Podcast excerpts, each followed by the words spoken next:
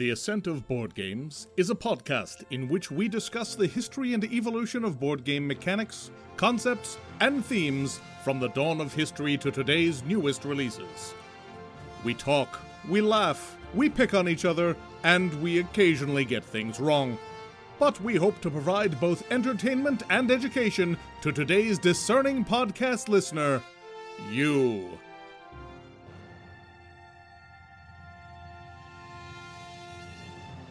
Happy anniversary, everybody! Yay! Yay! It is episode thirteen of The Ascent of Board Games. We made it through a whole year without killing each other or driving you away, at least if you're still listening, and we hope you're still listening, because otherwise we're just screaming into the void. I'm pretty sure Mike is a ghost at this point, but it's hard to be sure. I mean, I've died and come back several times. I mean, he's very quiet, so... Right.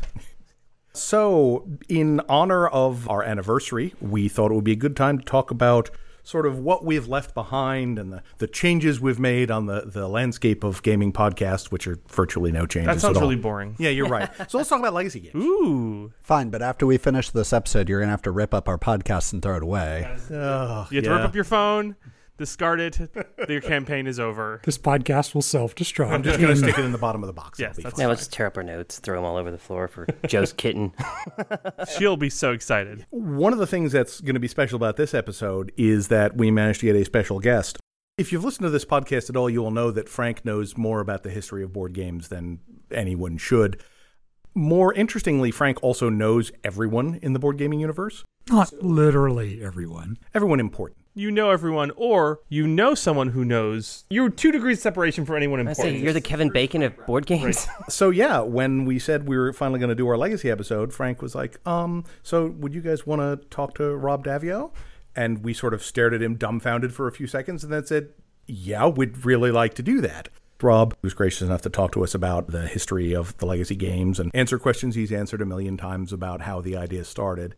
So you'll be hearing bits of his commentary sprinkled liberally throughout this episode. Is it safe to say that he, he can just go ahead down in the history books as like the grandfather of legacy games? Yeah, I mean, he's, oh, he's the than, legacy yeah. guy. To be clear, he is not just the legacy guy. He was behind HeroScape. He did Risk twenty-two ten. He's, he's done a lot of stuff. He's the developer behind Restoration Games, pretty much their entire line. Right, all of which we love. I love the legacy games so much, and like Rob Daviau's name is pretty much on all of them, that it always surprises me to look back at his priors, and I'm just like, oh yeah, he did all of that. Yeah, he didn't just spring full-blown with Risk Legacy. Basically, these are games in which the effects of one game persist on to future games. Almost a role-playing game style campaign where you are making permanent changes to the board, to the cards, to the components.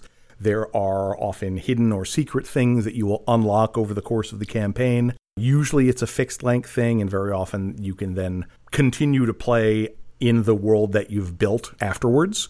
It's been a big trend lately, and Rob Daviau himself is behind most of them. And this was one of our big criteria for game selection this time, is that these games on this list must have material changes to components. That is, drag out your Sharpies and stickers. And scissors.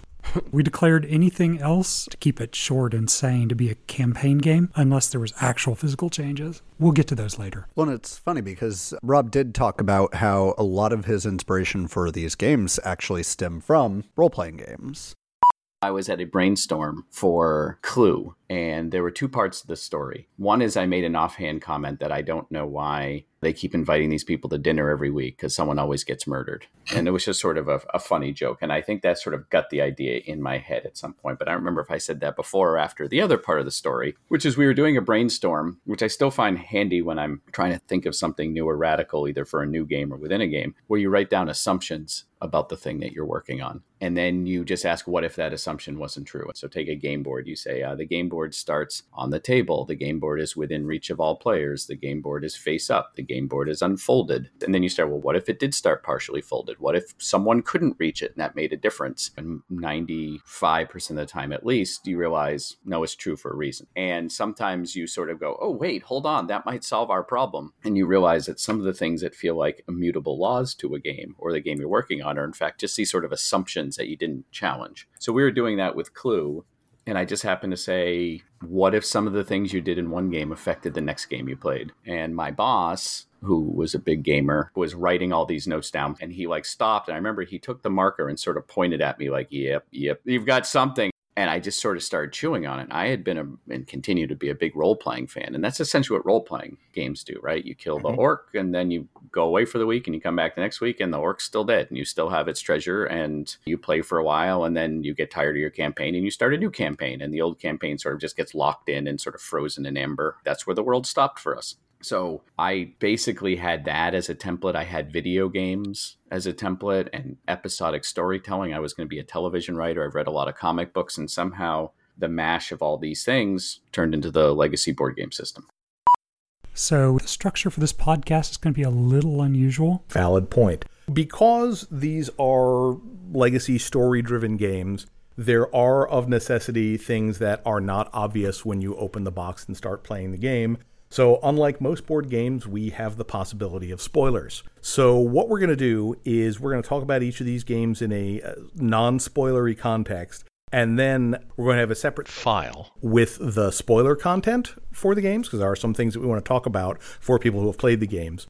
I just imagine, Brian, that at the end of editing the episode, you're going to have a large corkboard on your wall with, like, strings and notes. And exactly. I'm going to look like the guy from Memento. Exactly. You're going to figure out who the killer is. It was Rob Daviau all along. Oh, well, that's good to know.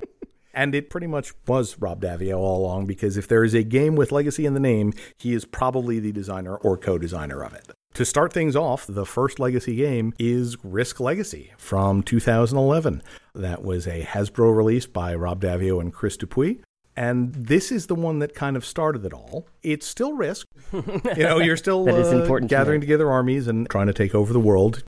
The thing I used to say at Hasbro is Risk is either the first real game you play or the last kids game you play. You're growing up with all these mass market games and you get to Risk. And some people are like, this is long. What do you mean? How does my turn end? You know, like you, you control how big your turn is and when you stop, and you're politicking above the table. And there's this pivot point. People go, this is different and neat. And then find games. And other people just say, I don't like this. And they, that was it. That's the cap. So it's this real litmus test.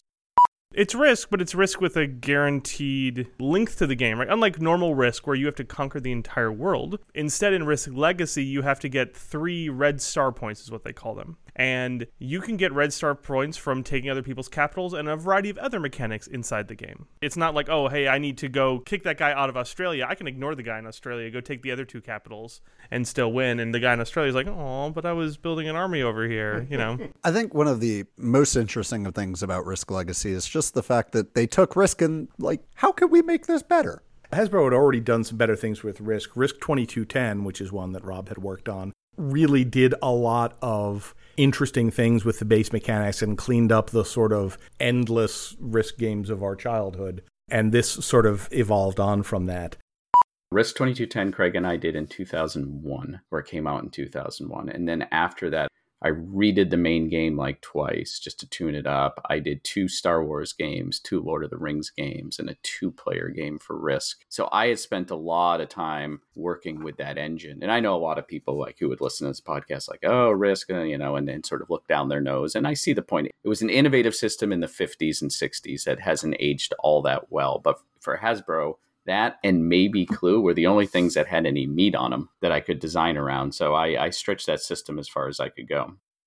The first game you play on the new board is functionally a game of Risk, you know, with, with a few different objectives. Cleaned up, yeah, different yeah. objectives and that sort of thing. But with each game, you're sort of unlocking new ways to get points. There are sealed boxes within the game box and sealed envelopes that'll say, when this thing happens, when the first person conquers ten countries, open this, or that sort of thing. And there will be all sorts of things in there which change the way the world works. Having played Risk Legacy a couple times and, and a couple other games that have similar box opening mechanics, I really love how it changes the gameplay in terms of like what the players are trying to accomplish. Invariably, someone will decide, hey, it's my job to open boxes. So, like, my entire goal in this game is to open boxes. I don't care about winning. All I care about is getting those boxes open. It's always fascinating to see how players who are doing those goals kind of interact with the rest of the players who might be trying to win or who are just trying to experience the game. Yeah, there are definitely times when it's like, okay, I'm not going to win this game. I'm too far behind, but I'm going to make sure we get something cool for the next game. Exactly.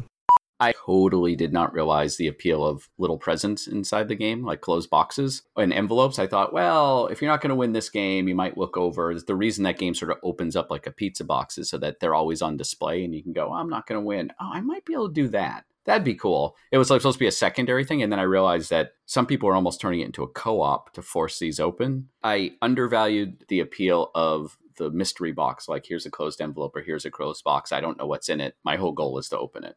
One thing that was interesting about this game that we haven't seen as much in others is there's five factions out of the box at the start of the game, I think. Mm-hmm. Yes. Yes. And they're all slightly different. They each have unique powers and abilities. So the first person to play a faction will name it. In future games, you may not be playing that same faction. You're actually keeping track in the campaign. Who played this army in what game? Did they win or lose? And um, without getting spoilery, there are a lot of interesting things that happen over the course of the game. Well, and that's a really good way to balance out the mechanics that come with the game, because as a player, you always want to take the best options available at the time. You're going to try and get that faction again for a future gameplay, but you might not. So it's like, oh man, if I take this really strong power, like I'm going to be great this game, but what if I don't have that power next game? Somebody yep. else is going to have it and they're going to use it against me. Yep. This combination is broken. Do I want to have it for one game, or am I just unleashing it on the world? One other thing that I really liked about Risk Legacy is that, looking back at it now in retrospect, it is not quite as good as what has been implemented in future Legacy games, but it tries to put just the vaguest hint of a story arc to Risk, which I really enjoy. Yeah, it certainly was lacking in any other Risk before that. In the opening instructions, one of the things they tell you is that whoever, after fifteen games, has the most wins gets to name the world. With Risk Legacy, one of the things I would do differently now, I don't necessarily call it a mistake, is I said, oh, okay, it'll be about fifteen games. That's enough so people don't complain that it's disposable, although they still did, but not so many that you feel like you can't finish. It was thought through, but somewhat arbitrary. You wrote down your name on the board to show who won because it gives you benefits in future games. And people said, well, what happens when you're done all fifteen? And I just like put another line in. I'm like, well, you get to name the world, thinking it was the most inconsequential thing that could possibly happen. And that was a mistake, because if you tell people whoever wins the most gets to write on something, people are like, well, you've won six games. We've all won two. We're not finishing. Just name the world. Let's move on. And I was like, well, that wasn't really the point. The point was you're supposed to open everything. But as soon as you keep people a finish line and a trophy, they really focus on it. It's hyper clever. Even from the outset, it's really clever, and it just continues its cleverness throughout it. And in a lot of ways, the reason that Legacy games have taken off is because they all have felt extremely clever. It plays off of your expectations as a player who plays board games. It plays off your expectations of like how board games work. It plays off your expectations of how the original game it was based on worked. Exactly. Yeah, I mean, I'm not a fan of Risk in general because, you know, dice games. But even though this is, at its core, a Risk game, I was committed to getting through the whole thing because I wanted to see what was in all the boxes and how it all happened. One of the things that Risk Legacy and most of the other Hasbro Legacy games have done for my gaming group is they're, in essence, like must-watch T V for gaming. It's like, hey, the new Legacy game's coming out. Cool. Everybody, let's look at our schedules and seriously consider what we can cancel and start canceling shit so we can play these games. Yep. As opposed to like, oh, well, hey, we play, you know, every other Saturday and kind of whatever. This is now like, okay, cool. The next four Saturdays, we're canceling everything and we're doing this thing now. This is the must-see gaming, right? Like it's it creates a, a lot of buzz. There's a lot of excitement. It's a different way to experience games. Like, hey, you know, you get a new game. Yeah, cool. It's, you want to play it. But this is this drives you back to it again and again because there's an evolving mechanic in every single one of these games. I got to tell you, my water cooler talk at work was real strange. Nobody else got it. Yeah. When you decide your powers for your faction from the very beginning, don't you destroy the other one? Or... You do. It's a permanent change at the very beginning. Watching people struggle with that, destroy this card, it goes against everything that, you know, I'm very meticulous with my board game collection. I, I freaking sleeve cards because I'm a lunatic like that. Tearing up a card is almost physically painful for me, but it's such a part of the experience. You have to do it. When we played our first game, we just sort of looked around and then somebody did it and there was that sort of momentary lurch. And it's like, okay, it's fine. We're still here. We can move on. And then you're like, I want to tear up the next card. Yes. It's almost cathartic in some ways. And then I go back to sleeving cards. One thing I'm curious to track, because I haven't played this and will be skipping all the spoilers. Oh, holy pick your word, when you get to one of those moments where you open a box and something so dramatic that's going to make you rethink the entire game. Yep. How is it for those? There are some of those moments in that game, and Definitely. I, I think they work. They're less successful than the Pandemic series, but they do exist. Since it was the first time they did them, I still remember them because they're just so striking. I kind of love moments like that where it's like, oh, I want to open this box. I want to open... Oh, I really didn't want to open that box. From our interview with Rob, one of the things that was interesting to me, especially since I'm an avid fan of Hasbro, being a Transformers fan for life, he's really struggled to sell this idea to them.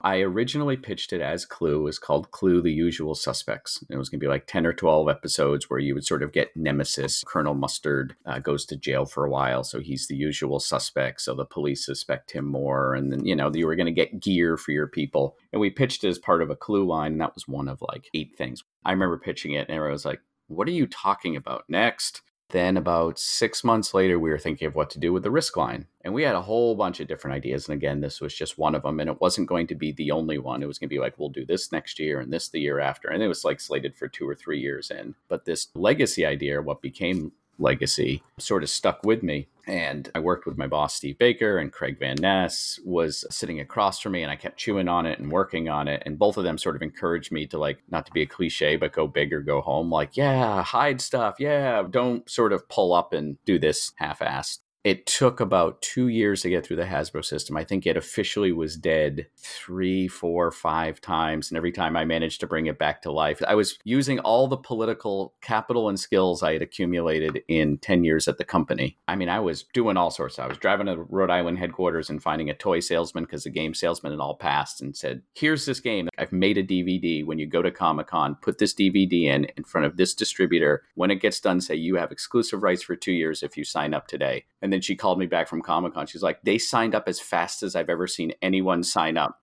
And from what I know about Hasbro and how they like to resell the same thing over and over and over again, you know, take a Transformer, paint it a different color, it's a new character, sell it again. The fact that they didn't really key in on the fact that, hey, if people want to have this experience again, they're going to buy the game again, that really surprised me. Because I was like, that should be like, I when I first heard about Legacy, I'm like, well, this is quite the money-making scheme Hasbro's come up with. Yeah, I think I've bought... three Risk Legacies. I mentioned your your multiple purchases. Between Mike and I, we've bought four Betrayals. We've bought pandemic, six Pandemics. Six Pandemics, I think. So I, I don't feel so bad about taking up Rob's time this morning then, because we've probably given him enough in royalties to at least accommodate for part of that. Easily. Yeah, it's a game that we thought, okay, maybe ten percent of the people, five percent of the people will replay it. They might want to see something different or just get a better score or play the mechanics in a different way. But, you know, the story is meant to be, I've read the book. I might reread it at some point, but I kind of know what happens in the book, but I'll do it again. So to hear people playing it multiple times is always a really cool feeling. So once Risk Legacy came out and was fairly successful, a lot of other game companies, as will happen with any successful idea, said, hey, we're going to jump on this. One of the first ones that came out, which was... unexpected, let's say, a little number called We Didn't Playtest This Legacies.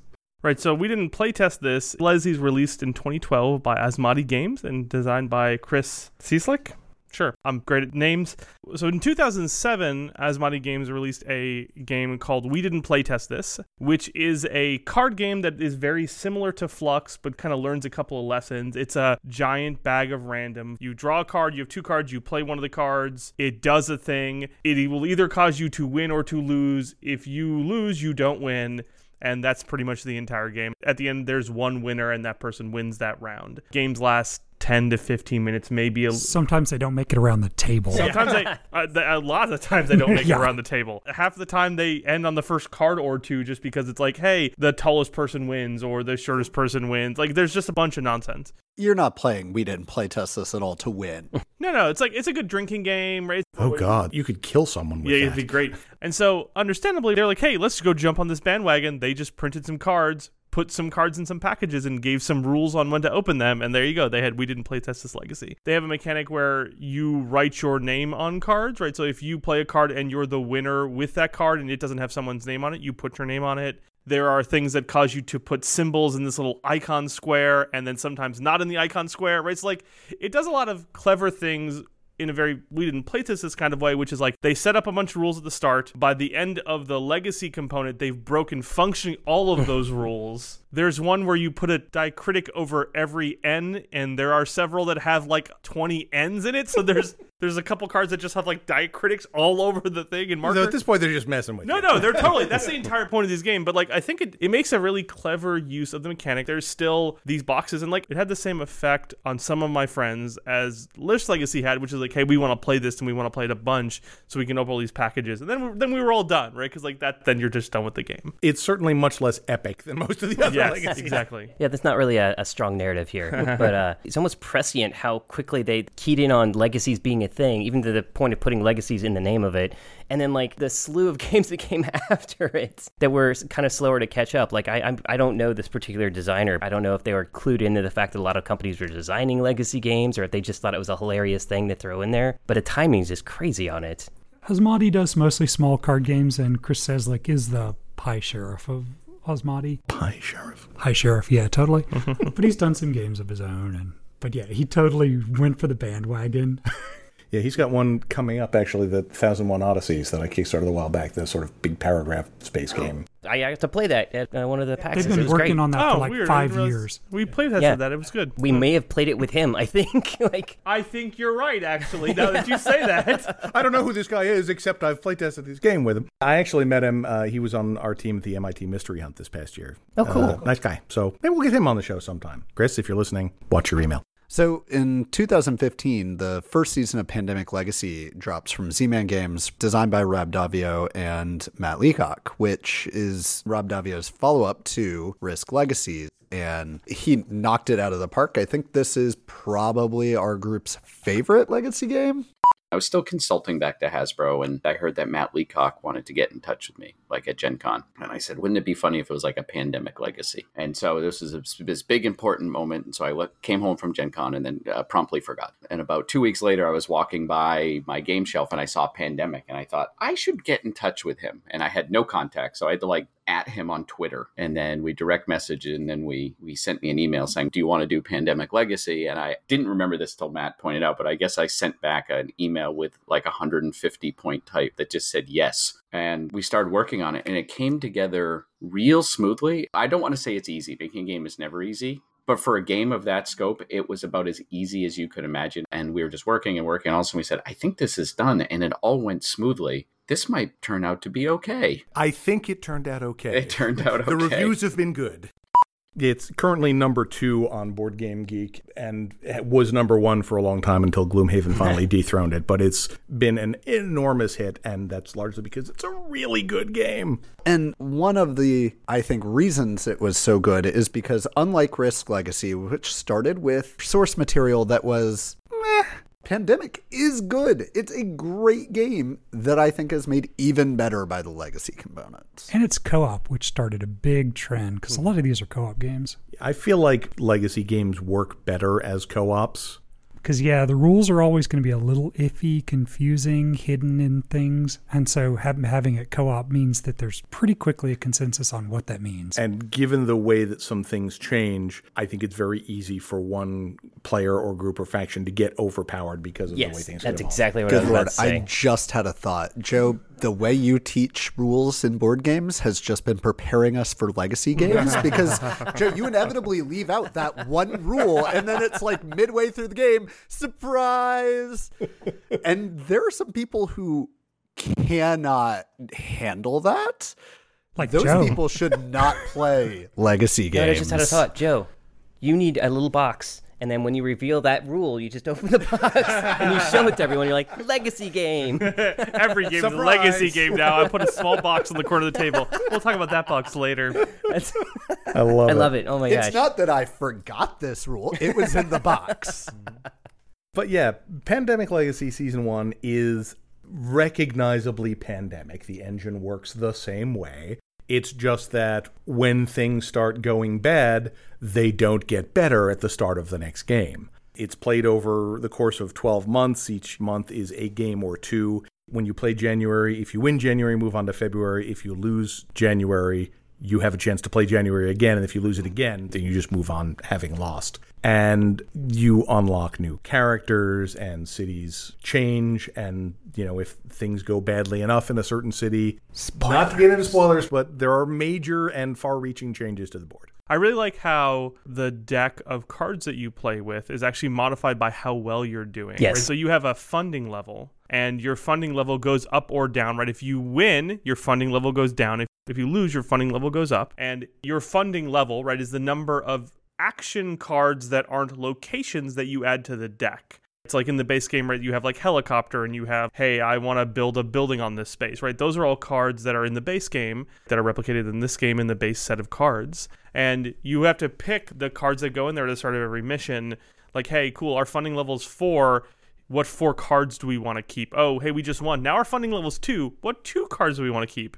And it also has the the interesting side effect is because that card is also the game timer. You have less time as your funding level drops, which is so brilliant. It's just really worked on like every single level. I enjoy Pandemic. I've always liked the, the regular game, but I would say I, I felt like I'd been played out on it before playing the Legacy version because it, generally speaking, the games tend to roll the same way, right? And I've played it many, many times over the years. But getting into the Legacy portion of it, the changes that they made really kind of reignited my interest in the game and seeing how that changed, how it developed, seeing how... how messed up our particular planet became was an interesting puzzle that was different than the way the standard game rolls out. And unlike with Risk Legacy, I think the one component that Pandemic has that really adds to the game is this legacy deck that really gives the designers this interesting control over the events in the game, because each month you reveal a certain number of cards off this deck until you get to a point where they say stop and now play the game and don't continue reading cards until you get to point X, at which point new events can happen. And I think that really enhanced the storyline that was present through the game. So if Risk Legacy had a modicum of story, Pandemic is all about the narrative. It is really a great way for the designers to sort of curate the storyline and have a certain amount of control over what happens first. Because in Risk Legacy, there is a certain amount of, you know, depending on what people do, box seven may get open before box three. Yep. And that doesn't necessarily cause a problem, but this way they can have some ability to, to shape the story. And I, I think it works really well. With Risk Legacy, I just started, I was, I'm just going to put a bunch of tropes in a box and you open them any which way you want. Every time you open like another box, it's just like, wait, what? And it was very much supposed to be a comic book. So I wasn't treating the story particularly seriously. And then we got into Pandemic and it's kind of like, oh, you're saving the world from a bad disease. Maybe we should at least go to summer blockbuster from comic book. And so we started tweaking it and saying, okay, maybe we can put a pace to the story. And I think it was Matt who came up with a legacy deck of just, you know, you read this and you read this and we're telling you a story, a card at a time, and take this card and kind of adding some structure. You know, we say, okay, this is divided into twelve game months. And so we said, okay, there's three, four month acts. What do we want in act one, act two? We usually would come up with act one. And then we'd say, well, how does this end in act three? And then we would sort of work our way towards the middle. And then we would just replay it a few times, tweaking mechanisms and tweaking story. And we do a lot of um, video play testing where people record themselves and we watch it. So we get to see how they react. Like, oh, we have this really cool plot line and all three groups we just watched, no one noticed it at all. So we either need to bring it to the forefront or cut it. Also, does Risk Legacy have the stickers of and all the blank spaces and rules? Risk yeah. Legacy does have blank okay, space, got it. Rule spaces. Yeah. That's one thing that is always really interesting when you start looking through the rules for the first time and you just see all these blank spaces and it's like, how are they going to change? Never mind. I don't want to know. And then as you start playing Legacy games, when you first pull them out, you'll see sort of ominously blank spaces on the board. It's like, I, I don't like that there's space for something else there. Additional rules will go here. I don't yeah. want that there. And there were definitely a couple boxes or envelopes or cards that got revealed during this game. It's like, how dare they? I don't want them to. They, they've just upended everything we were trying to do here. Yeah, there was a lot of, wait, what? They can't do that. They did that. I gotta tell you, in both Risk Legacies and Pandemic Season one, I have never felt so manipulated by a board game. Oh, thank you. Nice Sunday morning treat for me. Yeah, there is a particular thing that happens. I'm trying to be vague and still let you know what I'm talking about, that in all the games we've played and talked about with people, always seems to happen to a particular character, which winds up being really problematic for the players. Yeah, that thing where one character is affected, the deck is fixed a little. The deck is stacked. We wanted certain characters to be affected more likely than other characters. This will affect the character with X, and if X hasn't happened, here's the tiebreaker Y, and both of those are not equal distribution. If you like Pandemic at all, if you're into cooperative games, if you have a group of two or three friends that you can play this with consistently through the campaign, it is so worth it. And Ascent of Board Games, highest double thumbs up right now. Mm-hmm. Yeah, yeah, totally. So the next game on the list is Seafall, released in twenty sixteen, published by Plaid Hat Games and Ironwall Games, designed by Rob Daviau and J R. Honeycutt. And uh, Seafall is Seafall. I mean, I don't know, like, you know. Joe's reviewing. Joe loves Seafall. How do you really feel, Joe? There's lots of stuff I want to say in spoilers that I can't say now. I can say that after having played Seafall, I was worried that Pandemic Legacy Season two wouldn't be good, is what I was worried about. Obviously, after Pandemic Legacy Season one, knowing Rob Daviau was involved, all of our expectations were sky high for this game. Mm-hmm. It was a new I P. It was a big, epic thing. You got sailing ships in different kingdoms, and there's an economic thing going on. You're exploring this whole world, and we were all so excited for it. And the first couple games were fun. But Rob will tell you, and we've talked about this a little bit in our interview, it really kind of needs some more editing, and it got bloated and less fun. This is the first Legacy game that my group didn't finish because we just were not enjoying it. There are some brilliant ideas and twists in it, but he will be the first one to tell you that it needed a little more editing and development time that it didn't get for a variety of reasons. I said, I, I'm tired of working on kids' games and party games. I'm going to make the biggest game I can. I'm going to make a big, super long Legacy game like a Lord of the Rings. And I started working on Seafall, which in retrospect, I shouldn't have tried to do the biggest thing ever all at once on a Legacy thing because it ended up a little little bloated. And, uh, you know, I think the feedback shows that. The big takeaways were that um, I learned that a long-form Legacy game where like it lasts like over two hours and lasts like over fifteen games and has like a lot of rules complexity, I don't think works. I mean, I think closer to Machi Koro or Pandemic works, where it's like shorter and, and peppier. Um, also, I don't know why I decided to make the most complicated game I'd ever tried to make and a Legacy game at a time when I hadn't learned to self-edit. When I was at Hasbro, people like Craig and Steve and Mike Gray and all these other people would be like, no, no, no, no. And right. And now I was on my own. So I was my own editor. And I've since learned both to rely on other people and to tell myself, what are you doing? Stop, stop, cut this out. The third thing is I, you know, I wanted to work and I enjoyed my time working with Colby with Plaid Hat, and he knew that I wanted to get it out and I announced it too early and that I was putting pressure on myself to finish it. So he was trying to push it through. He then had sold his company to F two Z, who had done Pandemic. Sophie wasn't so hot on the game, so she just kind of wanted to get it out. And I think what happened is it got a little bit caught up through no one's ill will in sort of a corporate shuffle where if I couldn't self-edit, I think if Colby hadn't sold or was a different publisher, like the new Z-Man we're working with Asmodee, they would have said, yeah, look, there's a lot of good ideas. I know you want it out, but it needs nine months of editing. And I didn't edit, and just through this weird time period of when Plaid Hat was owned by F two Z, it didn't get edited there. And I think Colby put too much faith that I could self-edit because, you know, I had when I was at Hasbro, but it wasn't self-editing and had a lot of checkpoints. So a combination of just like like the wrong publisher at the time, not the wrong publisher in general, and the wrong time in my career and trying to be too ambitious. All of that said, I get the rights back to it at the end of this year. So my goal is to go back in and look at it. I've already sort of said, like, I've looked at the rule book once or twice since then, and I go, what was I doing? Why is why is combat so complicated here? And I'm like, why why is this happening? Why is that? And I've so I've already now had enough perspective. So I don't think the name is going to cause people to buy it again. So I'd probably want to rebrand it. Probably want to take the same engine, find a different story, trim it down to like half its weight and length, and then build a new thing out of it. Because like I think there's a lot of good ideas in there. And I now hopefully I'm in a position to pick them out and put them together more coherently. Sometimes it can be kind of challenging to get the right level of editing on this kind of game. Risk and Pandemic clearly had a ton of editing to make them flow correctly. And one thing that happens is when you don't have enough editing, the Legacy game feels weird. And then because Seafall is also a c- competitive Legacy game, it gets even worse. So it's like, this is the first time we ran into the problem that competitive Legacy games have, in my opinion, which is that each game will introduce new rules And now it's dependent on each individual person to remember those rules and internalize them. And hey, if you don't do a successful job of that, someone might punish you for having not internalized this new rule that got added last game. And it commits a cardinal sin of not adding all those rules to the rule book. So some of them are really hard to track down and find. Yeah. But this is also, I think, the only one that really uses like a paragraph system and has a big book of paragraphs. To that extent, I think the story is more complete. It's longer and much more intricate than anything else here.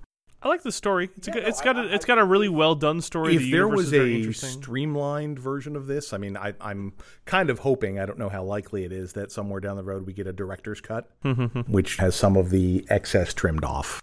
But honestly, even for its flaws, Seafall is one of my favorite because of how the legacy elements are used. And if you're just curious, copies are real cheap because I don't think anyone liked it, except me. There are some brilliant moments in that game, oh, to yeah. be sure. It does have, I think, one of my favorite spoilers I can't wait to talk about. Oh, yeah. A daunting, heavy, giant game, which I've actually completed, at least the base. Hurts so good. Is Isaac Childress's twenty seventeen Gloomhaven. Dun, dun, dun. So good. Number one game on Board Game Geek. Pretty legendary for the size of the box and the amount of crap in the box. I mean, it's I mean, a good crap. Huge, weighty box. Yeah, this game definitely deserves all of those accolades. Like, oh my God. So Gloomhaven's a co-op dungeon crawl, which kind of rewrites all the rules of how dungeon crawls work. Well, you play a bunch of characters, and on your turn you get two cards. You get to do the top of one, the bottom of the other. No discussion, really, except roughly what you're going to do in very vague terms. I'm moving very fast this round. Can you heal me before I yeah, leave? Yeah, I can yeah. heal you for a bit. Really no concrete details. And then you slap your card just down and see what happens. Turn up the monster cards, and then initiative order is determined by the numbers on the cards. And A, typically here, there are no dice. You do have a deck, which adds to your abilities, but you know you're going to hit because an attack is not a, oh, do I roll to see if I hit? It's an attack for X damage plus a card flip. And a lot of things are plus a card flip. And so it plays very fast. It feels in some ways very resource intensive and in some ways very dungeon crawl. The other thing is you can soak damage just by burning cards. And every time you reshuffle your deck and you have a fixed deck size, you lose one of those cards. And so the game is really more about managing resources, and really cards are your key resources.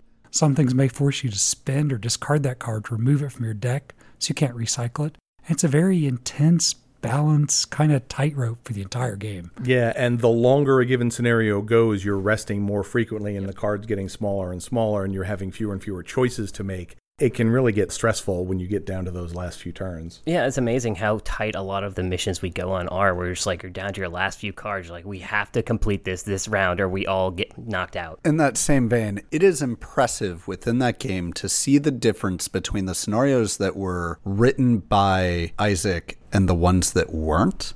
He had, I think as part of the Kickstarter, several guest designers create a mission, and some of them are broke not ass. Great. Yeah. Hey, Rob Daviau, as a matter of fact, did one of those uh, guest scenarios.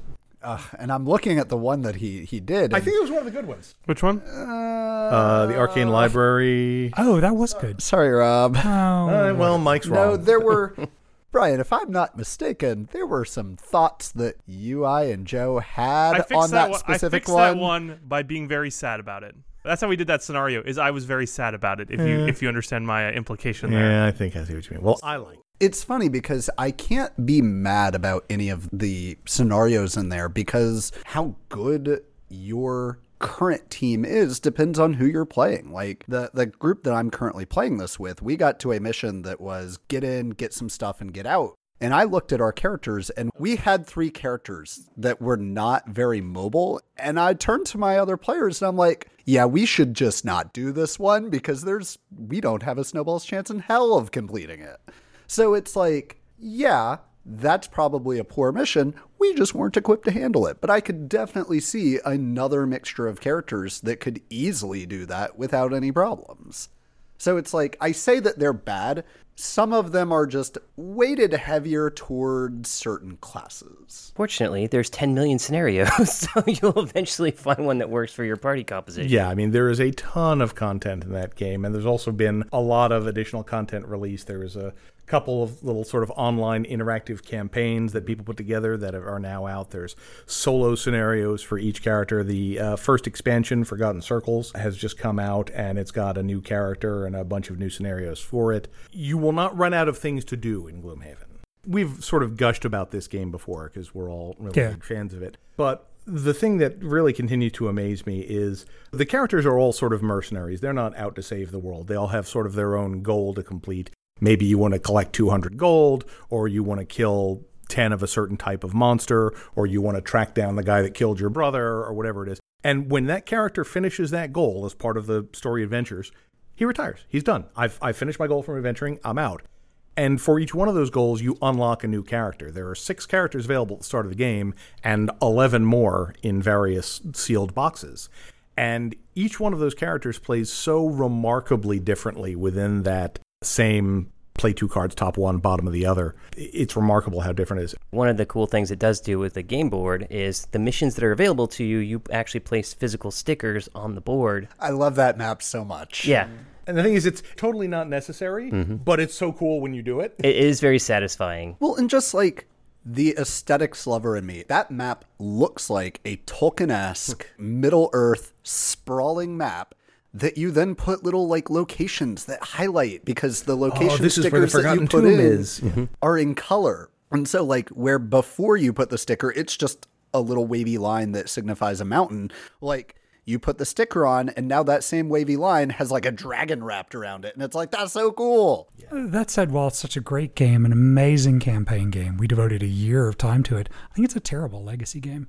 The legacy elements are eh. Certainly in the campaign sense, your characters are evolving and changing your way stuff. There are some neat things in there. Like I had one of my characters retire early and event cards get added to the deck Correct. When a character retires. And I actually had my retired character show up to our new party and said, come with me, I need you to help me with something. Yeah. Which are really cool elements. They're not happening as often as they are in something like a Pandemic Legacy, but the game is so strong, I, I'm happy to overlook that. The big change is going to be the stickers you add to your cards to power up. In terms of mechanics, which are mostly just a mechanics thing. Well, and a Pretty lot basically. Of those are just bigger numbers are bigger. Yeah. Yeah. I will say that my current group did have one complaint that the story felt very disjointed, where it's like we were going and doing this one thing, and then that just kind of stopped as we did these other missions that were a completely different storyline. I'm like, yeah, I can kind of see how it is not as narratively tight as Pandemic. Or really even narratively tight at all, since you can do whatever mission whenever. That's the thing. I think the variety and the breadth of scenarios you have access to probably dilutes that quite a bit, right? Because you're doing, there's so many different options. They, they don't have any good indication of where the party's going to go because they have a lot of options, and those options are generated at random in some cases. Mm-hmm. Now, one thing I love about the whole retiring mechanic, though, is that a lot of the difficulty of the game is tied to your party's average level. So if you've got a party member who retires, they are going to come back with a character who is going to be a significantly lower level than the rest of the party.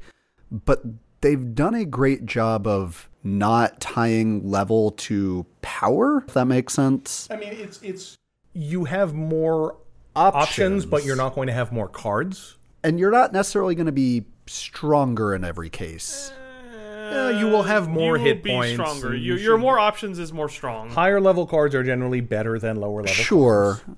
But it's not a huge enough difference to really blow things out. It's yeah. a pretty flat experience curve, yeah. Yeah, and the balance, I think, generally works pretty well, except for oozes. Fuck oozes.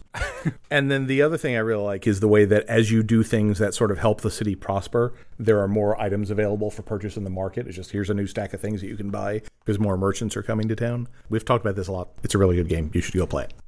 So it's been almost an eternity since we've heard from Rob Daviau. So let's go back to a Rob Daviau game. We have Pandemic Legacy Season two uh, by Z-Man Games, Rob Daviau, Matt Leacock. Season two is exceptionally clever. It is not Pandemic, which is the first thing that is fascinating. It's sort of anti-Pandemic. It's like in anti-Pandemic. It really it's fascinating. Is. It's so great. The base game and the base mechanics, while they're similar in structure, They are very, very different in implementation. In season two, right, you have these havens where you have medical supplies and you need to go like physically transport these medical supplies out to places and place the medical supplies there so that when this plague that is occurring to the planet spawns, the medical supplies prevents it from having a deleterious effect on the location. Yeah, cubes are a good thing to have in a space and not a bad thing. Yeah, it's interesting because it's like the mechanics are almost an opposite game. Yeah, it's, it's sort of bizarro Pandemic. And, yeah. and we actually talked to Rob about that, and that was a very deliberate design choice of yeah. trying to invert a lot of the things they had done. Obviously, you didn't know what kind of a hit Pandemic Legacy was going to be, but you did go ahead and call it Season one. Did you have plans for Season two and three sort of specifically, or just, if this does well, we'll do more? So when it was done, I just drove up through Vermont and went and presented it. And Sophie Gravel, the then president, now on Plan two, just said, this is great. We'll call it Season one. And we were like, what? She's like, the team here has played your prototype. This is going to be a hit. She's got good instincts that way. So I called it Season one. And I said, well, you know, the game isn't really p- replayable at the end. You know, with Risk, I did it. We'll get a lot of blowback. He said, we could spend some time and come up with rules. And she said, take all of that energy and start season two. Start it tomorrow. So it really wasn't our decision going into it. We waited about five or six months. So the season one wasn't out, but we sort of cleared our heads and then met and started talking on season two and said, oh, let's just do everything backwards. What if you've almost lost? What if cubes are good? What if instead of you see the whole world, you see none of the world? Like we just sort of pushed the opposite switch on everything that we could. And luckily, we worked on it for about six months before the first one came out. So there was no pressure. We we're like, Sophie thinks this will be good, so we'll do another one. But, you know, sequels aren't usually a thing. And And so by the time the game came out and took off, where we had pretty solid prototype underway, like, you know, I don't know if the whole year was playable, but at least six months of it, you know, the first six games. And that took a lot of pressure off. I can't imagine starting season two with season one out and getting all that attention. We would have just accidentally put pressure on ourselves. Yeah, also your world in Pandemic two starts out with this little tiny map. There's almost nothing on it. You wonder how well, hard the map can is this big, be? It's just mostly blank. Yes. Yeah. Which really is neat because you get to unlock continents.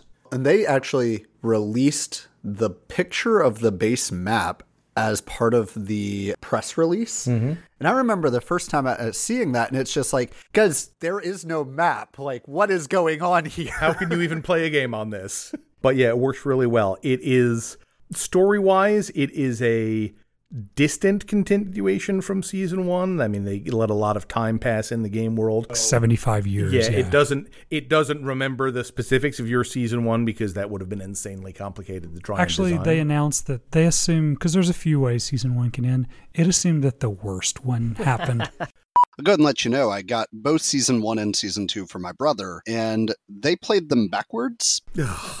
They played season two first, and they're like, it's actually kind of cool that we're going back to season one and kind of seeing like a prequel of how the world got to this state. So it really worked for them both ways, I guess. We were thinking about it with one, two, and three because we're like, wow, there's a certain percentage of people who are just going to pick up like season three. Like, I'm going to start this T V series at the end, and if I like it, I'll go back and watch the earlier seasons. And I remember thinking, I was looking, there's six different combinations of orders of one, two, and three that you can play them in.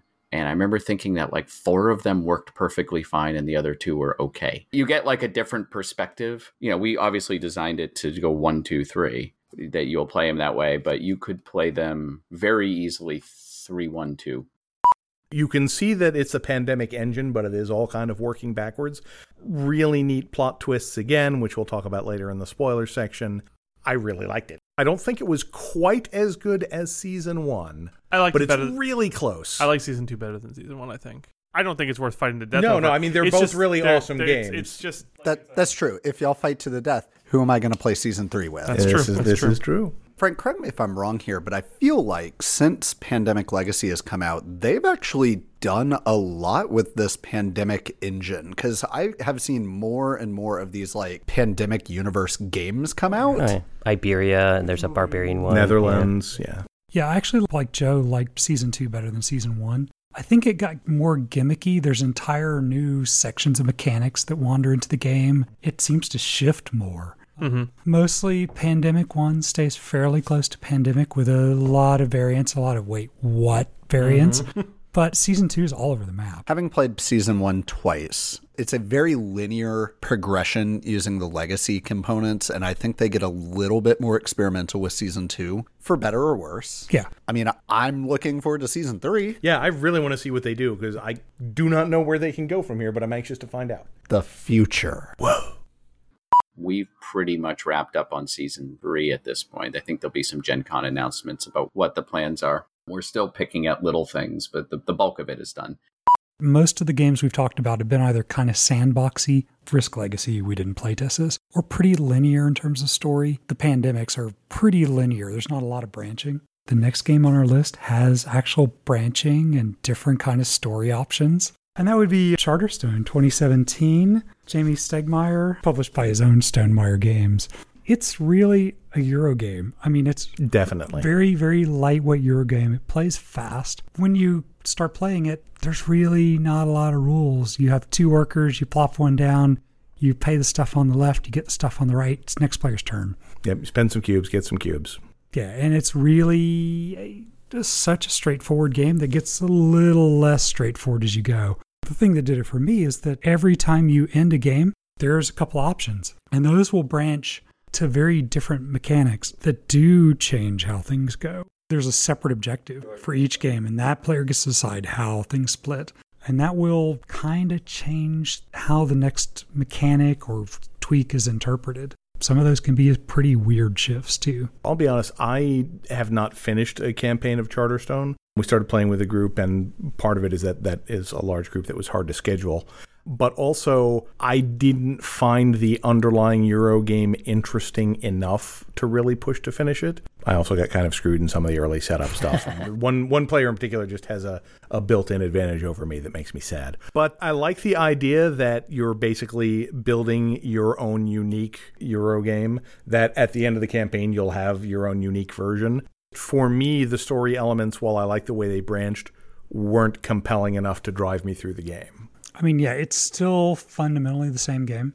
It's, again, a very simple Euro. We did complete it. One thing that's kind of nice is that the story also branches pretty heavily. Mm-hmm. And there's massive amount of blank space in the book. It's definitely more blank space than text as new mechanics come in. Right. Well, I mean, there's an entire card case full of cards that get, you know, sort of revealed and unlocked as we go, and yeah, and, and stickers. Also, yeah, you put stickers on the board pretty much every space. Yeah, the board, the board functionally is stickers. Is stickers. Yeah, totally. I Especially think they the definitely end. maximized on the stickers per legacy game. Like, yeah, the stickers to they, board ratio. Right. Mm-hmm. They have won the, there are more stickers in Charterstone than probably all of the previous games we've talked about combined. And most importantly, the stickers actually stay on the board. Yes, they do. It's true. It's true. None of the other ones seem to have managed that before this point, as far as I can recall. Uh, my Gloomhaven ones are pretty sturdy. That's true. Gloomhaven didn't have any problems, but like Risk Legacy, Pandemic Legacy, they're just like, oh, well, we lost some pieces. Oh, where, where did that sticker go? One of my biggest complaints with Charterstone was that if you did not take an opportunity to open a thing, kiss that opportunity goodbye forever, because someone else is going to. I didn't love that you needed to be opening a thing at every opportunity that you can, or you are just functionally worse off. Like, I wish it wasn't quite as dependent on that, because the new mechanics are locked behind those openings, and when you open them, you get an inherent bonus for that mechanic. I did not like that. And one thing that I think is an issue is I do think there's a big leader advantage. I was going to ask about that. Yeah, I hadn't played a complete campaign, but the couple of games I played, I was like, I can see where this is going, and I don't know if it compensates for that at some point. It does in a weird way. You don't know what the objective or how you win is. But you do have to do fairly well and be playing toward achieving the same kind of goals every single game. What Mike talked about may have been what happened to me, because there was an early box that I didn't open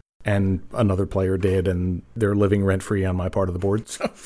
Yeah, and if you build up an engine in your own territory, you can move a little faster. And that's a big deal in that game. I might try and do that again sometime with a smaller group, just for scheduling and, and timing purposes, because mm-hmm. I'm still interested in the concept. That could be it, too, because that was a six-player It was a six-player game, which is just... And scheduling Odd. six grown-ups with jobs is just nightmarish. Perhaps six is just too many for that. Yeah. yeah, I think so. We played it with three, And I think that would probably be a good mix. We could get a couple games in, yeah. mm-hmm. in the evening, in a short evening, a couple hours. It's a very fast game, which is nice because it has a good pace. And I think those are liable to get played more. It's also the first game I remember to see a reset kit come from the publisher. Mm-hmm. That yeah. was released with the game. And it's interesting because the back of the board is just another blank board. So if you get the reset kit, it's just the stickers and off you go. Yeah, which are just cards. I think it came with the extra boxes too. Yeah, it did. That new innovation, I think, gives a little bit more oomph to the purchase of the games, because like even within our interview with Rob Daviau, he's talking about how people complained, even though he gave, personally, I think, plenty of material for games like Risk Legacy. I mean, fifteen games of Risk Legacy, more plenty. Games of Risk than I've played outside yeah, of Risk Legacy. Exactly. But like, there were still some people who were like, but that's not enough. I still have to destroy my copy and it's no good after that. That is because the internet exists and people on the internet take great joy in complaining. That is their primary goal. And so having this recharge pack, it's like, great, you've done it. Now you can reset it and go again and you're fine. Yeah, that being said, I found it hilarious when they came out with a basically a recharge pack for Gloomhaven with vinyl stickers because, you know, you need to play through the ten million scenarios again. It's like, I, man, I'll never finish that game. I love it, but I just don't have the time to finish it. And the fact that some people are like, I'm going to go through my second playthrough. More more power to you. I'm one of those people. Oh, my gosh. Oh, my God. We didn't even talk about the part of Gloomhaven that is just, you can just play a random dungeon. Why Why would you why even would do you that? do that? Because the, the mechanics the, the within game that game is still really perfect. good. Yeah, the mechanics of the game are super fun. Um, I'm actually really interested to see the Gloomhaven digital version is approaching early access, and I think it'll be out in early access by the time this podcast is released. Should be, yeah. They're opening with the random dungeon thing. They're still working on building the campaign. They're proving the engine works. Sure. And I'm sure it's a lot easier to do it that way than to start getting in multiplayer and all yeah. the scripted events and everything else. Keep me apprised of that, because when they actually have that, I have friends who live out of state that I would desperately love to oh, play yeah. that game with. Fair enough. We talked about how it was interesting to sort of build up to a game that is sort of your unique copy that you could play afterwards with Charterstone.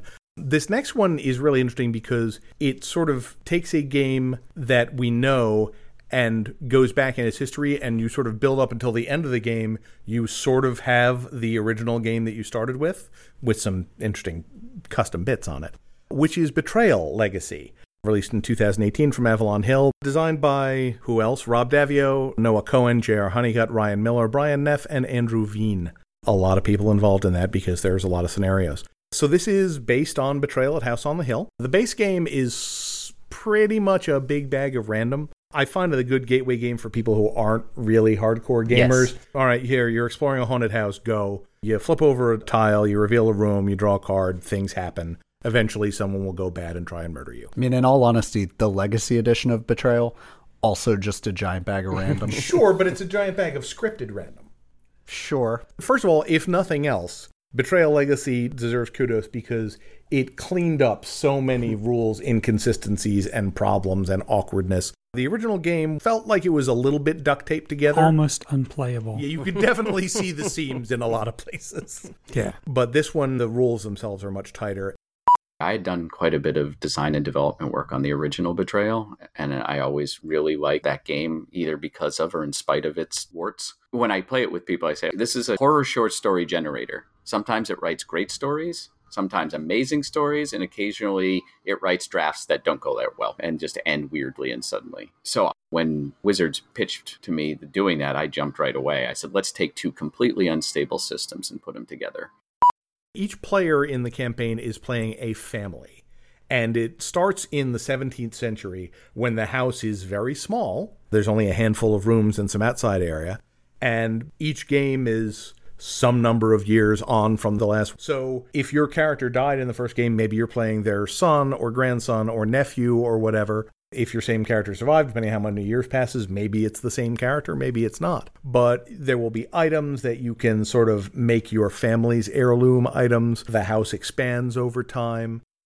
We really tried to give the families powers. You know, oh, this family is touched by madness, and they would get some sort of quirk that would go down. And what happened was there's so much randomness. Some families became really fun to play. Some became horrible to play. And then when you got to free play at the end, because they really wanted you to be able to this infinitely replayable game, some characters are like, we're not playing them. They're just junk, and they die like the second the haunt starts. So we had to kind of reframe things, realize that the house is the main character, not you. You're just sort of these ants who go around and get stomped on. And so we just put all our effort is, how does the house change? How do you upgrade or change or affect the house, not the families living there? You lost some control mechanically of your family changing, and that is a loss. It led to an overall better experience. One of the things I really like about it is the original game contained a lot of cards that were sort of, here is a spooky thing with no context. And now as you're playing through the history of the house, there are a couple cases where, okay, now I understand why that card in the base game exists because I just saw what caused that to happen. Yeah, they do a really good job of putting some context to Betrayal, which I think just enhances the game in every which way. Yeah, my Betrayal Legacy box has functionally replaced Betrayal at House on the Hill in every way because oh, yeah. It's got all the same stuff, but now I know the story behind it. Out of curiosity, on the original Betrayal, there's one pair of cards where you hand an item to yourself through a mirror and a matching card where you receive a card. That was you, right? That was me. My thought was, most of the time you'll get none of those cards. Some of the time you'll get one of those cards. Occasionally you'll get two, but two different people. Occasionally you'll get two, and it's the same person, but it's two different items. Occasionally you'll get two from the same person, and it's the same item, but the wrong order. And every once in a while, you'll get those two cards with the same person where you give up the item to yourself, and then later on when you need it, you give it back to yourself, and it saves a day. I've heard one group say it happened. It's probably happened fewer than fifty times in eighteen years, but those people remember it. You mentioned that they added an outside, which is something that Betrayal at House on Haunted Hill did not have. Well, duh, of course there's an outside to the house. I think part of it in the first game is that the idea is that you're you trapped locked in. in. That kind of yeah. And in this game, you have in each case a reason to be mm. there. Mm-hmm. So interestingly, I think that Betrayal Legacy finishes a circle in some ways. I get an idea that the original Betrayal is kind of based in some ways on an old game called Chill Blackmorn Manor. Mm-hmm. The idea is that all of the cards in the deck were determined by the specific monster, boss monster that was selected for that adventure, and you would tailor the deck to that. And really, Betrayal kind of circles back to where all of those are based on the story of the house. So it's a nice kind of thing that I like a lot. While there are in the various, it's what, thirteen games, I think, in the campaign? I think Something that's like right. that. They're all containing various different kinds of monsters and enemies and that sort of thing. There is still definitely an overarching story. I'm not going to say it's the tightest piece of horror writing ever, because it's still fairly random with the various stuff that's involved. But you can at least see that there is an overall storyline that hangs together. I really enjoyed the heck out of this, and uh, if you like Betrayal, I highly recommend it. One complaint. They went back, they took a shot at fixing the game, you know, uh, addressing some of the rule inconsistencies. Still the same terrible, terrible stat trackers uh, yes. that they've always had that nobody likes. Yes, but there's an upgrade pack you can buy that has the better ones. Yeah, that was that was a little disappointing. I couldn't believe it when I opened the box. Like, you've got to be kidding me. Nobody likes these things. That's the haunting for you. Yes, this is the, the real horror. horror. So I still don't love Betrayal Legacy as a competitive legacy game because, again, now that we've played several of these, I get the feeling that I personally just like cooperative legacy games better than competitive legacy games. Competitive games will always rank lower on that list for me, but Betrayal Legacy does this odd balancing act where each individual game is a competitive game. Only in the sense that when the haunt happens, sure, there is one person who is opposed to the rest of them. At worst, it's a one versus many game. But the legacy component keeps this weird thing where it is the players against the house, mm-hmm. which did weird things to our decision-making throughout the campaign. I'm not sure where you're going there. I can't say too much All because right, we'll, spoilers. We'll, we'll get into that like, later. On that idea of, you know, competitive and how kind of dubiously most of them have worked, again, except for Risk Legacy. Rise of Queensdale from twenty eighteen, that's uh, Ravensburger, Alia, designed by Inca and Marcus Brand. I think it gets a lot of its competitive aspects right. It is a very German take, and I think that's really our first German take on a legacy game, and it is a very Euro-ish game. Oh, dear Lord. So if your tastes run that way, you might like it. It's a pretty simple game. You get a bunch of dice, you roll them, and that determines what actions you're going to get. You can pay gold to re-roll any dice you wish, and there's just a whole bunch of action spaces. They work like workers, and you get stuff. You spend stuff to buy your hexagons in your own territory that you use this gorgeous little elaborate plunger that looks like a toilet plunger, even little sculpted wood. and you pop the hexagons out, put them in, and they stay. And you're constantly swapping those out and upgrading the land in your tiles. You start with literally maybe one or two buildings, and toward the end of the game, your entire map's covered with a sprawl of buildings and such. The legacy components are a lot of that, but they're also stickers, extra cards that come into the game, and you get new scoring options. As well, you sticker your dice. So over the course of the campaign, your dice you use are personal, and you're gradually changing what your outcomes that you can roll on the I dice. Those stickers stay on. Those stickers definitely stay on. And there's three or four different kinds of commodities that you spend over the course of the game. You can't keep many of them unless you have storage facilities. The weird thing is the object of the game is, or the object of the campaign is known from the beginning. Your object is in a single game to get ninety points. That's it. You can't do that.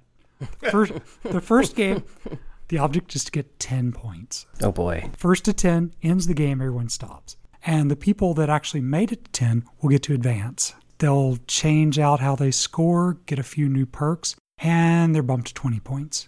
Oh, their target is now, yeah. and their everybody else is, now, is still ten? Everyone is now still Interesting. ten. Interesting. The game ends when someone hits their target. Ah, huh. It's a nice balancing. But also this means that you realize in a game that you're not going to win at some point, and there is distinctive ways to work on your empire. Since your entire empire is very persistent in this game, it's like, uh, I'm not going to win, so I'm not going to progress. So let's just add some new buildings to help me on my next game. And there's that distinct break that yeah, wasn't am I trying really to win now, or am I laying the foundation for the future? For later, so I'm going to need more points. It sounds kind of like uh, Charterstone, but I think I like the sound of this a little better. Yeah, and I think it gets around some of the Charterstone Is issues. Is there sort of a story that goes along with it? There is a story. It's pretty light. It's not as elaborate as Charterstone. There's a basically the queen is sick.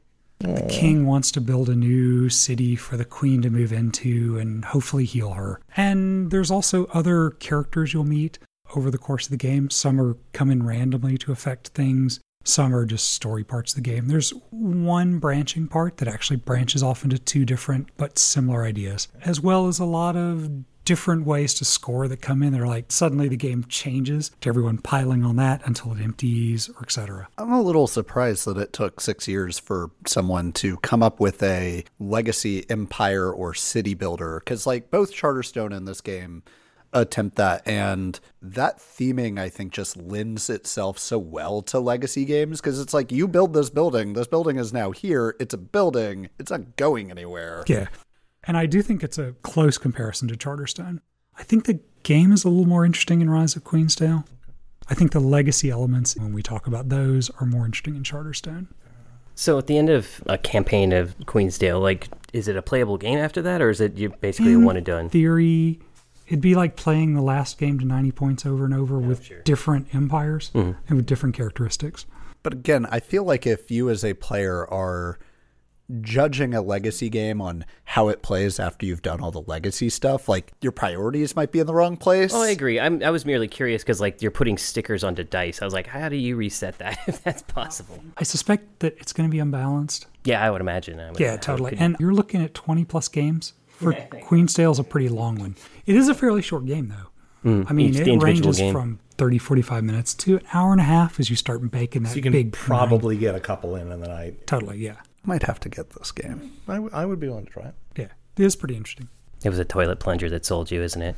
Yeah. How many games have a toilet plunger in it, guys? More than you'd think. And There's an ti- episode it, there. It's a tiny toilet plunger for my tiny toilet. Like, we're good. Well, we've gone a whole game without mentioning Rob Daviau, so it's time to fix that. The next one on our list is Ultimate Werewolf Legacy, twenty eighteen release from Bezier Games by Ted Alsbach and Rob Daviau. And this is another one of those games that I didn't see how you could make a legacy game out of it. You're probably familiar with the idea of the werewolf game, at least you are if you've listened to our Hidden Teams episode, hint, hint.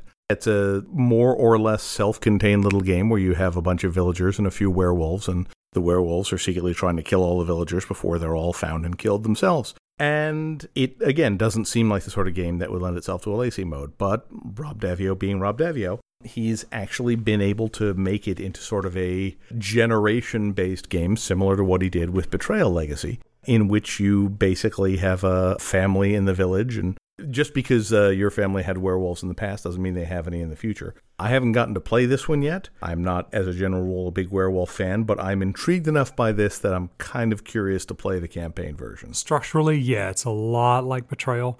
You've basically got your family, and you've got several different villages are all being built on the site of the old village that just happens to get wiped once every generation or so. That just sounds so unsustainable, like just as a, a social structure. No, no, this time we'll totally make it work. Mm. I don't care about the old werewolf burial ground. I mean, yeah, should totally. We at least go bury all those people That's over there fine. first? It's fine. Sounds like work. That was Ted. Ted wanted to make it, and he contacted me, and he was um, kind enough to put me on the cover as a co-designer, though realistically, I just did a lot of like legacy consulting and some narrative framework. He knows werewolf really well. And so as he was working on it, I would kind of come in and be, here's where you're accidentally driving it into a ditch, just like I did in two thousand ten, and then figured out that's not a good way to do it. I provided some framework to it, like how do you have this story where basically the whole idea is everyone but a few people are dead? Let's keep playing. What happens the next day? It's like, well, you're digging a lot of graves the next day and then moving to a new town. I will admit the story on that is deliberately whimsical to nuts. The way that the framing works in that is it's like a speech given at a conference, like in present time, trying to figure out what happened back in the seventeenth century in this town. There's a lot of, our best guess is that the town recovered, like we're not sure who died. So basically when you start the next chapter and everyone's back to life, the idea is the person telling you the story is that you're like, we know some people died, we think it was these people, but it might not have been. But anyway, like a month later, this happened and there were some people there, and it was the only way we could hand wave it around, like, yes, everyone died, but then we don't really know. And, and so it becomes like trying to do history from something where you don't have a lot of written records, you just have some oral tradition and a few written records, and you're trying to piece together a narrative, because we couldn't say this is definitely what happens, because it just didn't make sense. Like, well, you died and you were human and now you're back to life and you're a werewolf. Like, how did that happen? So once we realized that we were doing this sort of folklore story, we could just have some more fun with it and be silly. But uh, it actually structures, it does a branching. When you actually look at the components, they've got very few cards, maybe some counters. And then there's a gigantic, thick, huge, padded, gorgeous book that consists of maybe one hundred pages hmm. and maybe twenty or thirty pages of stickers. It's basically taking that whole let's put stickers in the rules and taking it to a psychotic level. Mike, huh. You'd love this game. I mean, I do love putting stickers in rulebooks and on things. Yes. You play in five chapters and each one is three games. I'm a big baseball fan. I said it's like a baseball series. Do you sweep it? Do the werewolves go three and oh? Do they go two and one? Do they go one and two? Or do the humans go three and oh? And what are the effects of the next chapter? And you can play about three games in a night before the moderator is exhausted and everyone else is exhausted. So we, you know, we kind of said three games at a chunk is pretty good. And then instead of a three act thing, you've got a nice Shakespearean five act. Pretty much each of the werewolf games, there are fifteen games you play. For each game, you're putting a new set of stickers in. Oh, put these in for game seven. Huh. I think the real takeaway here is that any game can have a legacy version. You just got to work for it. Sure. Bit. Yeah. Sure. I don't think I've ever played werewolf with one group more than like five times. So it'd be interesting to see the fifteenth game of Werewolf Legacy, as you are playing through that campaign. I imagine you'd want to play it with the same people, but mm-hmm. one of the Definitely. big problems with that kind of game is that you start to learn each other's tells. Yep. That's part of the game. Yeah, but is that a bad thing? Or I, yeah, I don't know. That's yeah, I don't know. Like, it would definitely change how you would play the game, I think. Sure.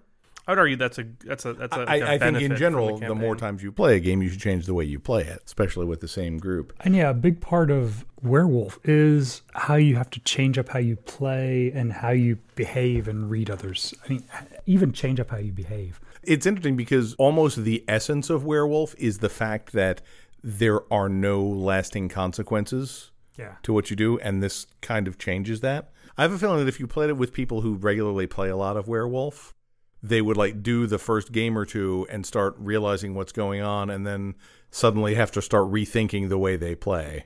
Yeah, Which I totally. like. I like I like legacy games that like reframe a game narrative and make it interesting and make me like, oh man, like now like decisions mean things. Like that's mm-hmm. that's cool. What's the minimum group size though? for it? Like, what is that sweet spot? Probably in the six to eight range. Six to eight range. Okay. We can we can recruit a couple people. So, kind of taking a step away from most of the other mechanics we've seen before, our next game, Aeons End Legacy, uses the legacy component both as kind of like a tutorial of the game mechanics and also the ability to kind of like create some specific characters who have specific abilities. You have a lot of choices kind of along the way. So Aeons End Legacy was released in two thousand nineteen, published by Indie Board and Cards, designed by Nick Little and Kevin Riley. And I like Aeons End Legacy a lot. It's a little easier than any specific game of Aeons End. And it does a really good job of letting you experience kind of an evolving universe inside the game. I wouldn't describe it as easier. It starts easier, to be sure. Sure. Several of the boss battles, and Aeons End is functionally a game about boss battles, several of them are sort of scripted. You know, you have enemy actions in a specific order that happen a certain way, and some of those are meant to, A, tell an interesting story, and B, have the cavalry come in at an opportune moment. But I really do like it as a way, if you haven't played Aeons End and they're interested in trying it, I would really recommend Aeons End Legacy as a way into the game, because it really does a good job of setting up and explaining all the mechanics, and it builds, you know, over the course of the campaign, you build up a set of alternate characters that you can use in a regular game of Aeons End. I wonder, because we played, ever since Frank introduced us to this game back in our deck building Mea episode, culpa.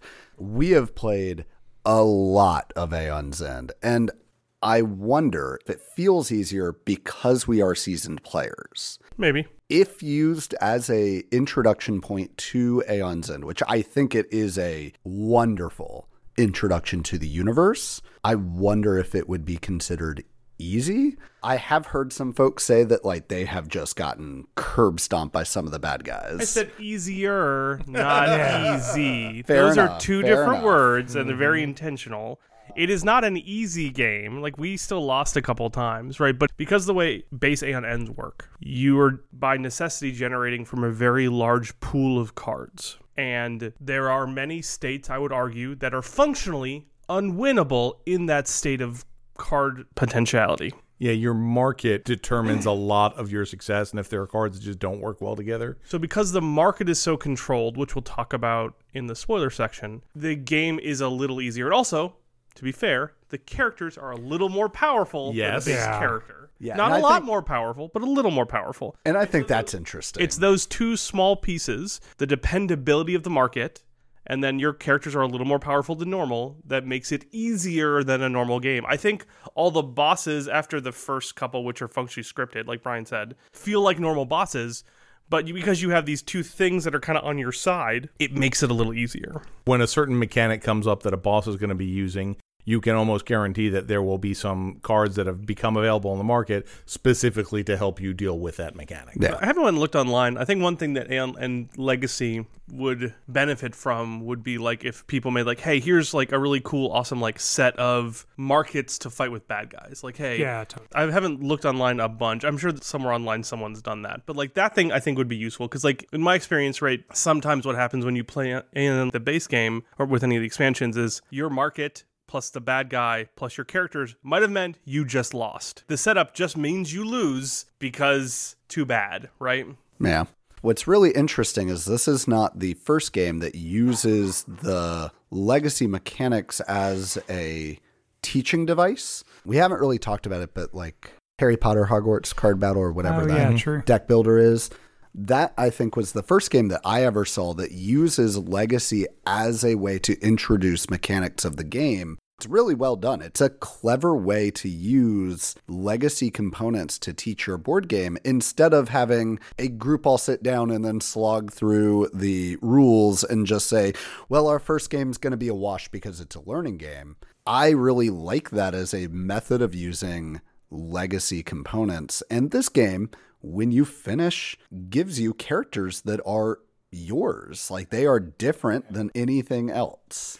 Like, I'm not saying it doesn't introduce things that aren't in the base mechanics, because, like, mm. a- again, we'll get to it in the spoiler section, but it definitely does introduce things that are not a part of base Aeons End. So it has material for players who have played Aeons End. It's got new stuff in it. Oh, yeah. But the first game that you played is very much a wash down. Here's how you buy cards. Here's how you play spells. And again, other games have done this. I think it is a great way of using legacy mechanics to lower that barrier of entry into a game instead of just having it where, like, you sit down to a rulebook and you're just like, oh, this is going to hurt. If you're thinking about dipping your toes in the water of, of Aeon's End, this is a good way to start. Or it's good if you want an expansion to Aeon's End. Yeah, I was going to say, it's, yeah. it's also perfectly a good addition if you're familiar with the game, as we are, and like it. Yeah, I'm, I had a ton of fun, ton of fun with it. So the one thing I would say is that their stickers are not the best. That is true. Particularly when you are putting stickers on cards that are constantly getting dealt out and moved around. Yeah. Stickers do have a tendency to fall off. So stronger adhesive next time, guys. Otherwise, I'm good with it. I agree that putting stickers on cards that are then being manipulated to such a heavy degree is just never a good idea. Yeah, asking for trouble, for sure. Mm-hmm. You know, I don't think we talked about it, but we, we did run into some similar problems with uh, games like Pandemic. True.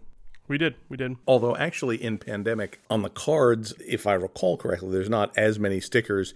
It's more just getting a quarter and creating piles of silver shavings all over your table and floor forever. Yeah, true. We did that at your place, so you had to clean I, it I know. All so up, that's so. My problem. Uh, I mean, the uh, we had the same problem in Betrayal. True. With the tiles. There are some stickers on cards in Gloomhaven. I don't recall that being an issue, mostly because we sleeve, we sleeve those. Them. And yeah. yeah.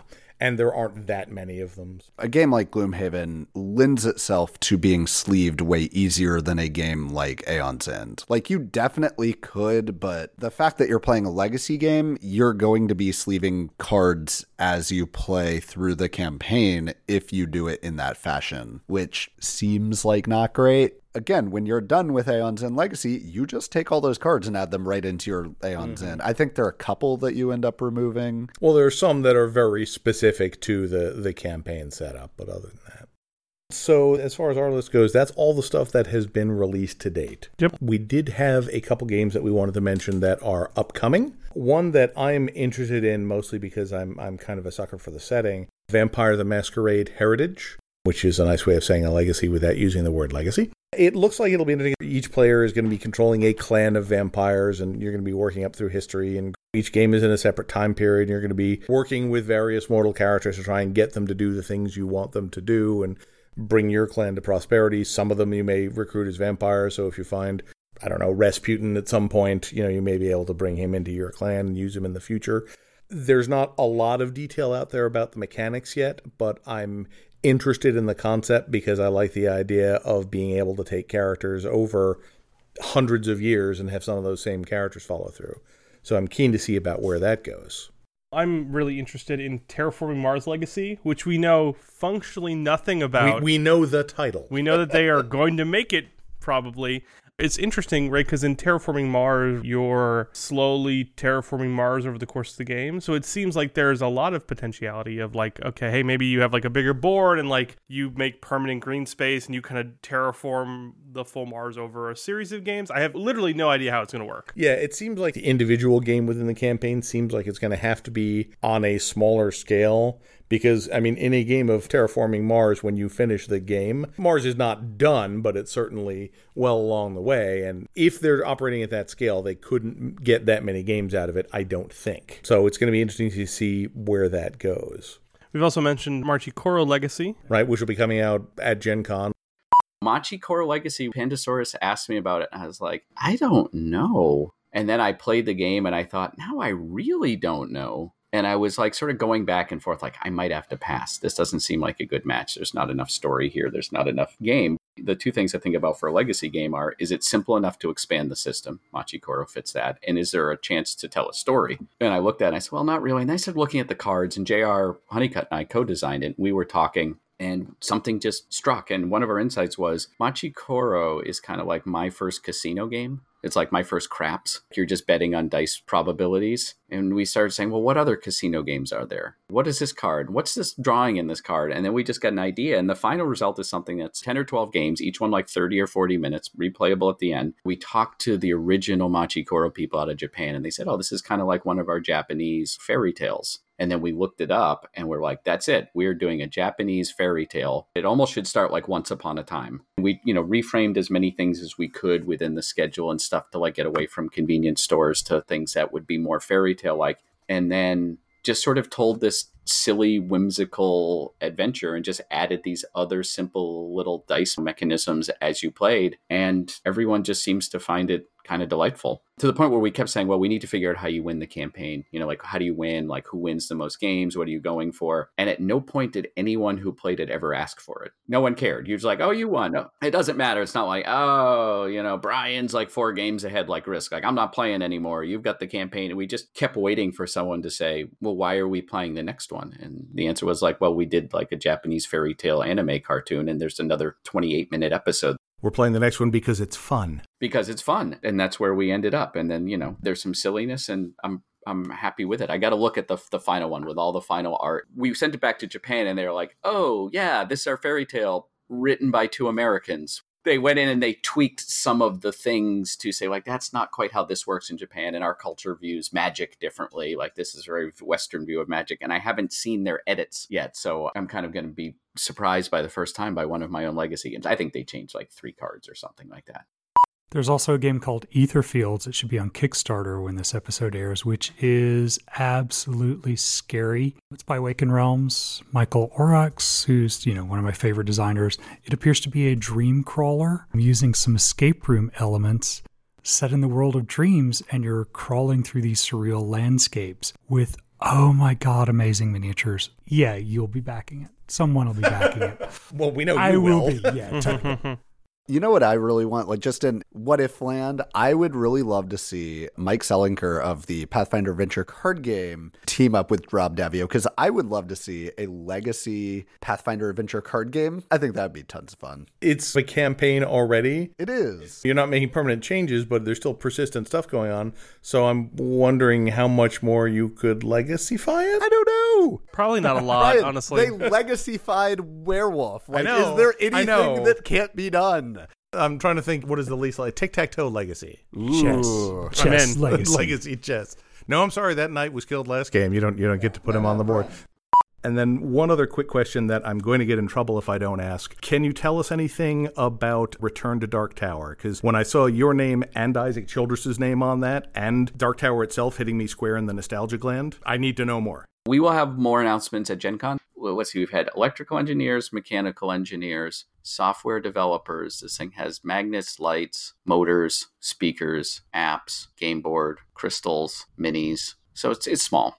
What we were trying to do is reimagine it if it was done now. The tower needed to be important, but we didn't want to just start putting integrated circuits in and beep and boop at you, because the tower in nineteen eighty-one was revolutionary for the time, and that wouldn't be it.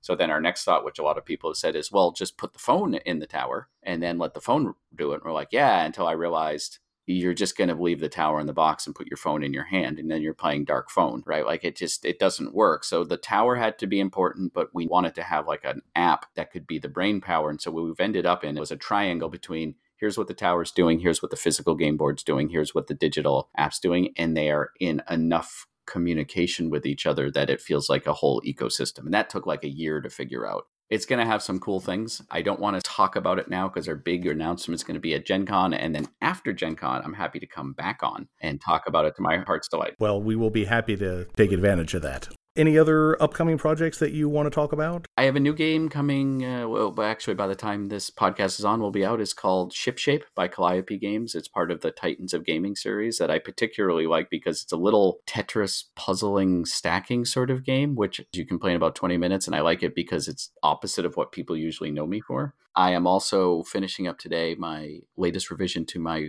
expansion for Ignacy's detective game. I'm doing a, a little mystery for that. That that well, that one's just for me, just a chance to write. And I'm setting it in nineteen seventy-seven, the weekend Star Wars came out. You're all nineteen seventies cops with mustaches driving Trans Ams around. And everyone smokes, like every card. I'm like, you light a cigarette. Wherever, if you're in a restaurant, someone's house, you're just always smoking. I've got about twelve or fifteen active projects. Unmatched is our big game that we're releasing at Gen Con, which is a reboot of Star Wars Epic Duels. So now I'm rebooting myself. So it's a light miniatures battling game, which is anyone from anywhere battling. So like we have Bigfoot and Robin Hood, and we actually have the Bruce Lee license because we're partnering with Mondo. So you can do Bruce Lee versus Bigfoot. You can do King Arthur versus Robin Hood if you want the Battle of the Brits. We have the Buffy license. So that'll be coming out next year. We have another license we haven't announced yet. We've got a Victorian England Cobble and Fog set coming out. So you can do the Invisible Man versus is uh, Medusa. So we are having a lot of fun with that. And if folks want to follow you, is following you on Twitter kind of a good way to keep abreast of what you're doing that you can talk about publicly? My Twitter feed is where I talk most of the time. It's a mix of gaming, cooking, and occasional grousing about the state of healthcare in this country. It's at Rob Daviau, and let me spell that for everyone. R O B D is in David, A, V is in Victor, I A U. Well, Rob, thank you very much for taking the time, and thanks for making a ton of awesome games that we all really like. I'm looking forward to seeing what you come up with next. And if, as you say, you want to come back on at some point later to talk about new exciting things, we would love to have you. Thank you very much. That is the end of our Legacy episode. So thanks, everybody, for sticking with us for some or all of this past year. If you're a new listener, welcome. As always, we would love to hear your opinions and feedback. If you want to post a review on iTunes, that would be great. It really does help. Any number of stars is good. Five would be especially good, but the presence of the review itself is awesome.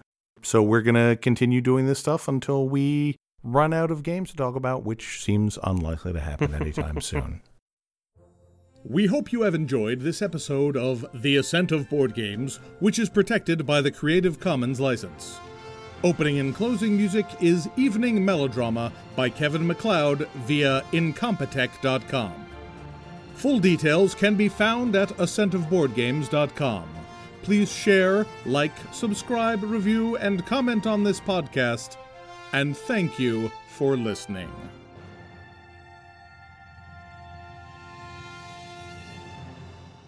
I think we're on to something, guys. I think we're on something.